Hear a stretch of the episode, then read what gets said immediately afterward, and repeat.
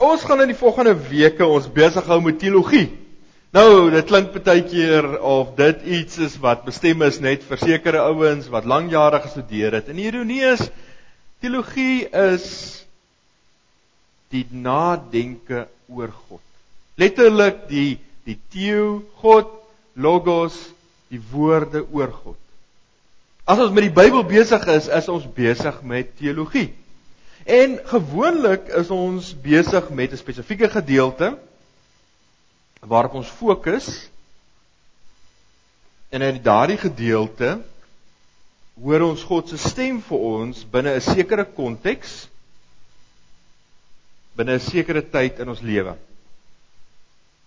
Maar ons mis soms die waarde van daai spesifieke gedeelte omdat ons nie die groter lyne en die groter storie heeltemal ken nie. Daarom dan in hierdie volgende tye gaan ons die Bybel sistematies van 'n kant af deurwerk. So in 'n 'n 4 of 'n 5 geleenthede waar ons net 'n paar groter lyne gaan trek. En ek is baie opgewonde daaroor. Ek wil dit al lank gedoen het omdat ek net besef het dat binne die groter storie sit daar vir ons 'n klomp diepte wat ons soms mis as ons op die detail fokus. Nou goed. Kom ons maak ons oë toe. Nou bid ons saam. Almagtige Here, Vader, wat 'n voorreg is dit om bymekaar te wees met u woord besig te wees en en deur die Gees ook na u wil te soek. Vader, dankie dat ons nie op ons eie in ons eie wysheid hoe voor te ploeter en en die groot vrae te vra nie, maar dat u Gees ons ook kan lei in dit wat U vir ons wil openbaar deur die woord. Dat U Gees ook Bybelskrywers oor duisende jare inspireer het om om woorde, U woorde neer te skrywe. Elkeen binne hulle eie gawes, binne hulle eie konteks en omstandighede. Bly vir ons, inspireer vir ons, oortuig vir ons van van U wil. Amen. Nou goed, as ons dit gaan doen, gaan ons nie so baie op 'n op 'n spesifieke gedeelte fokus nie, maar ons gaan meer globaal fokus. So jy vat jou Bybel, jy blaai saam deur, hier en daar gaan ek na 'n teksvers verwys wat ons gaan saam lees, maar ons gaan 'n paar groter lyne saamtrek. Goed. In die begin was God daar. God was daar van altyd af. Voor alles was hy daar. Self was hy nie gemaak nie maar tog het hy ook niemand gehaat nie. Die Bybel leer vir ons twee wesenskenmerke van God is dat hy liefdevol is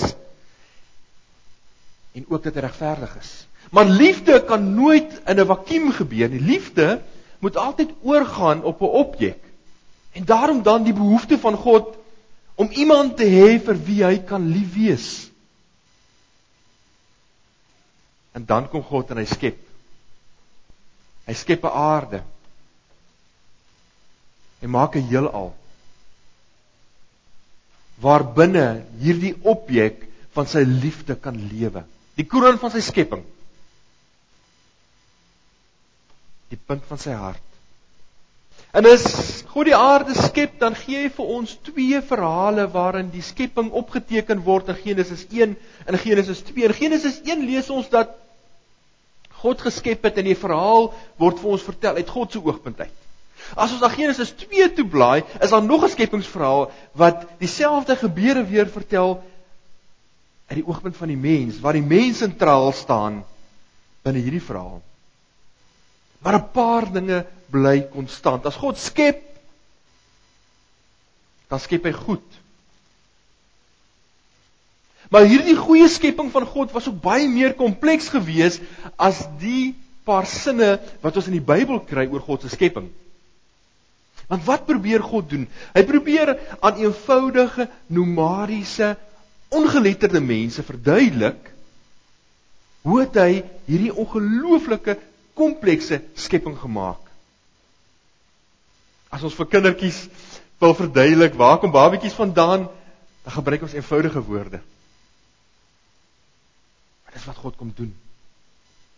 Hy kom praat in eenvoudige taal om 'n komplekse saak te verduidelik. God het geskep En God het goed geskep. En dan dan maak hy die objek van sy liefde. Hy maak hulle man en vrou.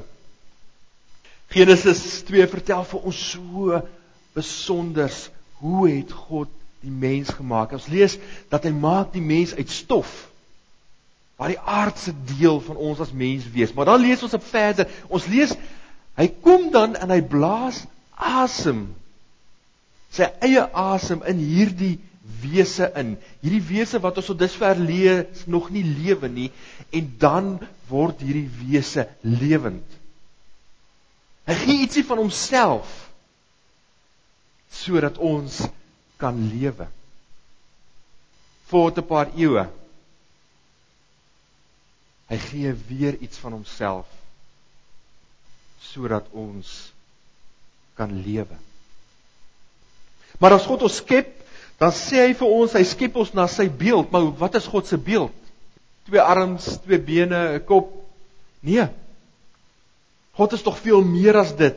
Ons lees iets oor God se aard en oor sy wese dat dit goed is, dat dit liefdevol is, dat dit genadig is. God skape vir ons met die potensiaal om liefdevol te wees en genadig te wees en goed te wees.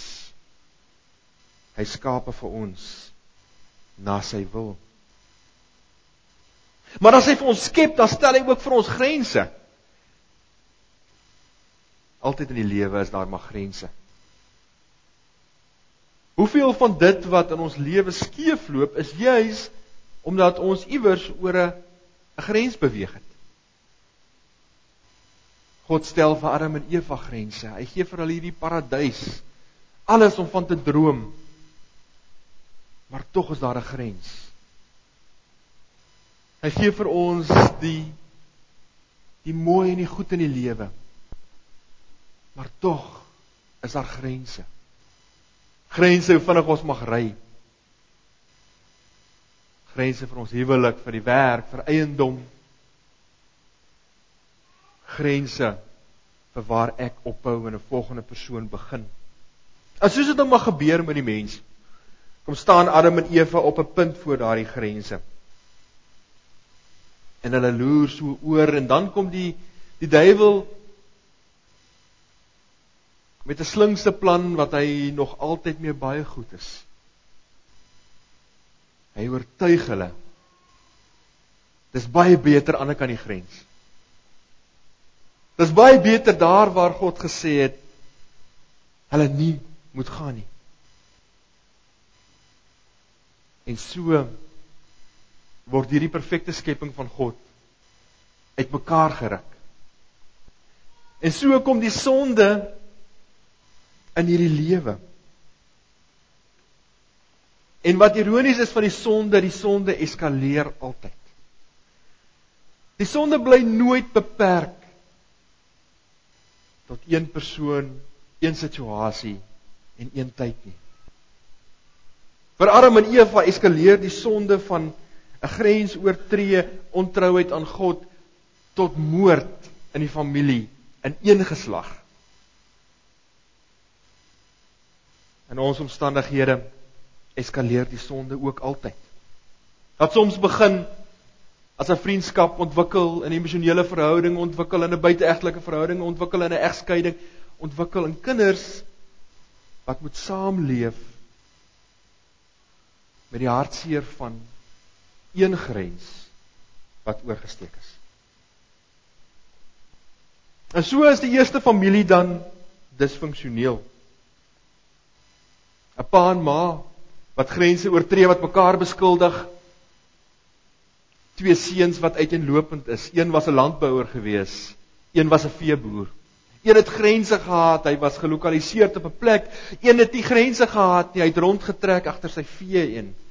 Kort voor lank is daar spanning tussen die een wat grense het en die een wat nie grense het nie. Maar gelukkig was dit die laaste familie gewees wat disfunksioneel was.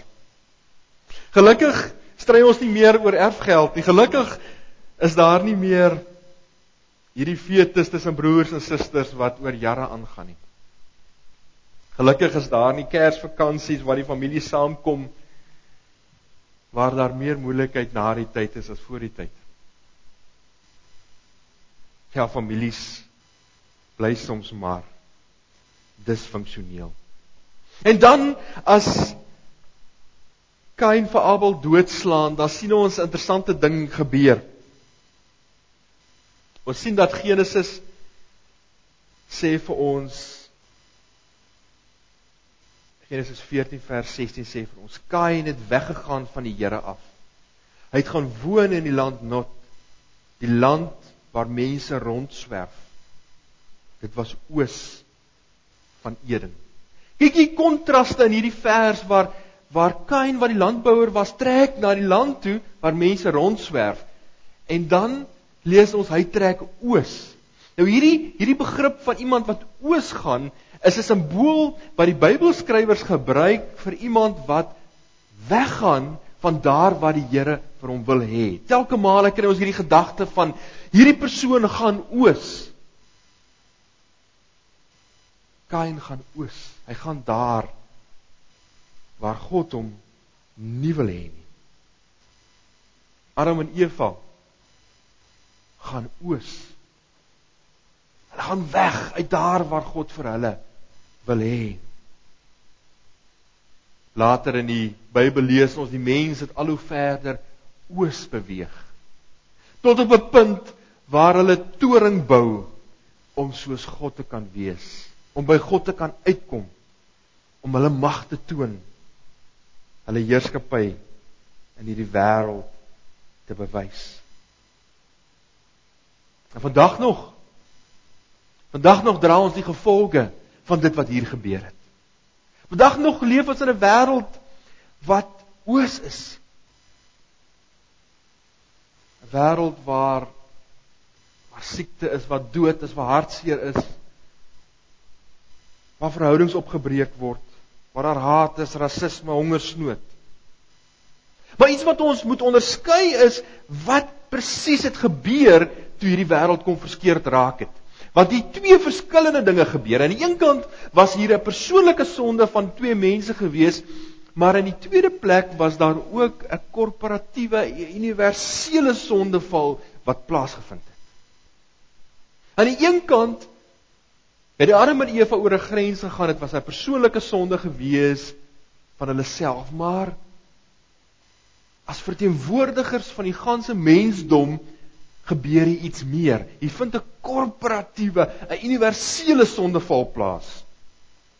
En vandag nog dra ons die gevolge van hierdie universele korporatiewe sondeval. En dit is deel van hierdie universele sondeval waarvan ons word as ons gebore word. Nou as ons doopkategese het, dan praat ons altyd met die ouers oor oor die sondeval en ons sê dat Babetjies word in sonde ontvang en gebore en dan sien ek altyd op die op die ouers se gesigte, "Haai, dit kan hom nie wees nie." Hierdie onskuldige bloetjie. Hoe werk dit? Maar ironies genoeg, as dit hier by belydenistyd kom, dan uh is dit nooit moeilik om vir kinders vir ouers te oortuig van die sondeval nie. As ons ons sonde ontvang en gebore word, dan gaan dit nie oor die persoonlike sonde wat hierdie klein ding gedoen het of dit wat sy nagelaat het nie. Maar dit gaan oor hierdie wêreld wat totaal verander is deur dit wat hier gebeur het in die begin. En ons persoonlike sonde, ons persoonlike oos beweeg is dan 'n gevolg van dit wat skeef geloop het hier heel aan die begin hier in die begin verloor God weer die objek van sy liefde. Verloor hy weer hierdie verhouding wat hy gehad het met die kroon van sy skepping. En dit word so treffend verduidelik en beskryf hier in Genesis.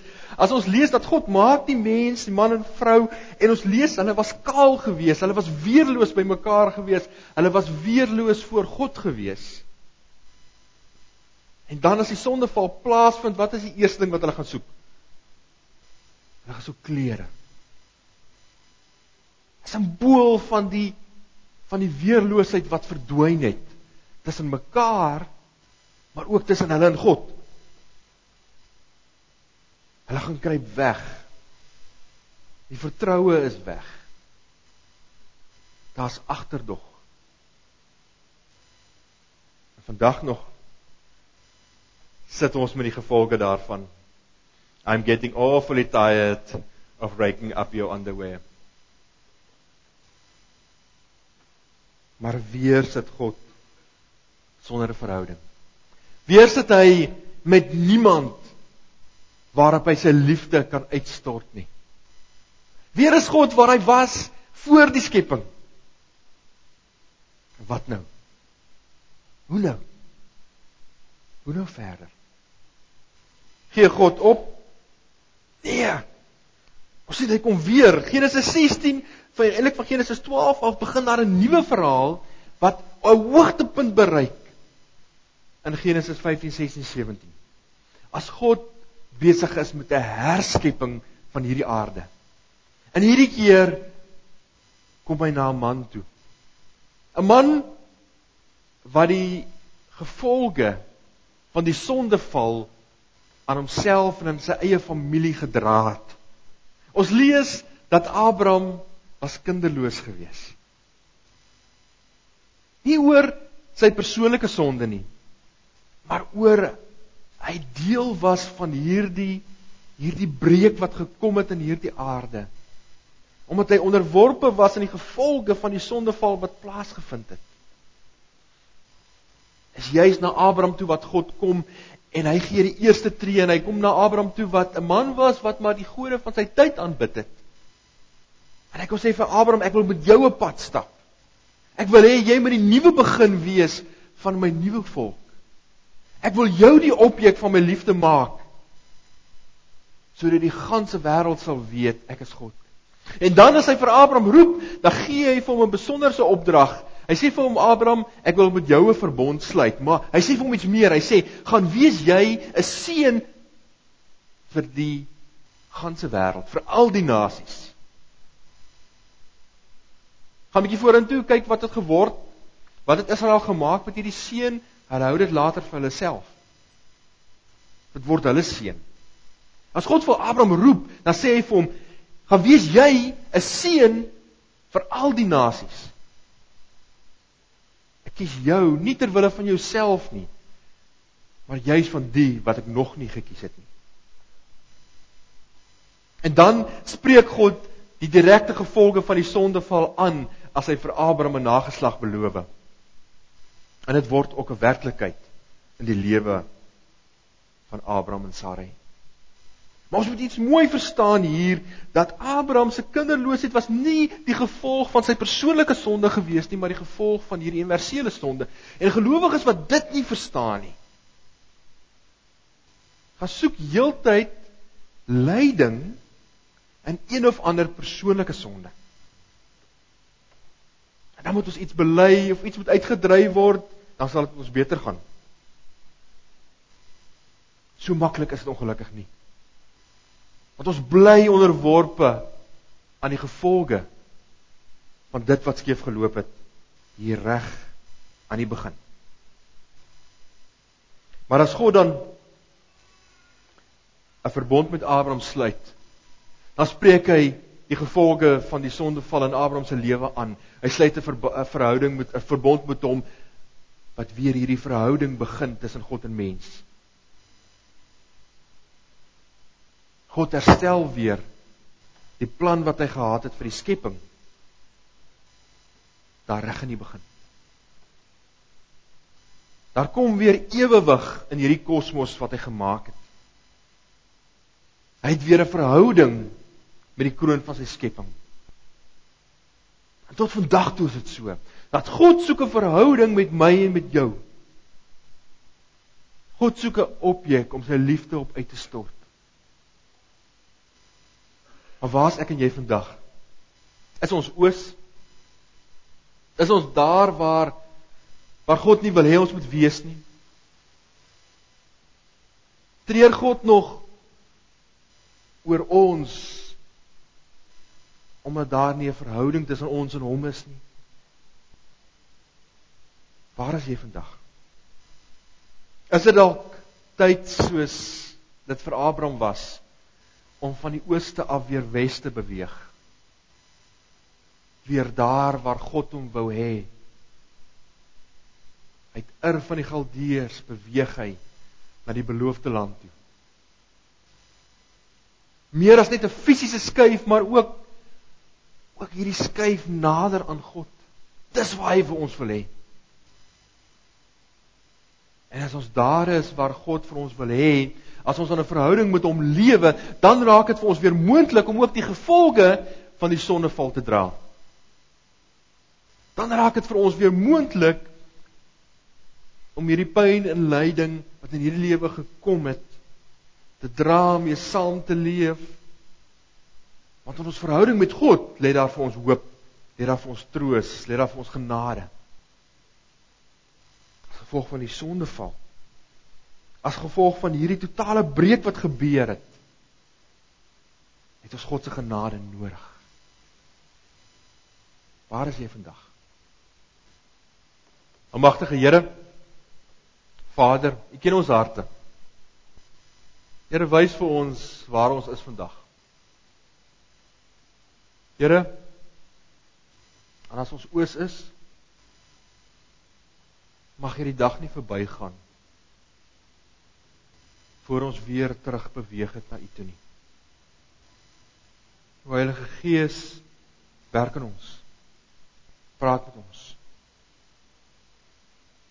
Here, ons dra die die gevolge van die sondeval aan ons aan ons liggame en ons families en ons koppe rond. Here, as ons aan onsself oorgelewer is dan dan is daar vir ons geen hoop. Maar Here, U kom in U genade en U U soek ons op. U soek weer 'n verhouding met ons. Maak ons harte oop vir U genade. Vader, ek bid vir elkeen wat vanoggend daai keuse moet maak. Help hulle daarmee. Help hulle om dit ook end uit te voer. Here, Ons bid vir almal wat deur moeilike tye gaan. Bekommer is oor families by die huis, ma's en pa's wat siek is. Broers en susters wat swaar kry. Here bring U daar ook uitkoms. Bring U daar hoop. Bring U troos waar daar hartseer is. Here ons bid vir vir soveel Suid-Afrikaners wat blootgestel is aan misdaad omstandighede. Ons bid dat U vir hulle sal beskerm, sal bewaar. Here, ons bid vir vir soveel misdadigers wat wat nie vir U ken nie. Wat oos is van waar U vir hulle wil hê en en daarom nie respek het vir lewe vir eiendom vir regte nie. Werk in hulle harte, Here werk deur die Gees en hulle mag hulle vir U leer ken. U is die genadige God wat lewens verander. Here, ons bid vir ons gemeente. Ons bid dat ons elke tree agter U sal aanloop, U wil sal soek. Dat ons 'n seën sal wees vir al die nasies. Ons bid vir ons kinders. Ons bid dat U vir hulle sal bewaar met uitdagings, versoekings by die skool, tussen maats help vir hulle om op te staan vir dit wat hulle glo. Vas te hou aan aan U wil vir hulle lewens. Bly vir ons as ouers, gee vir ons wysheid in die opvoeding van ons kinders. Dra vir ons bewaar U vir ons daar. Here aan U kom toe al die eer en die heerlikheid tot in alle ewigheid. Amen.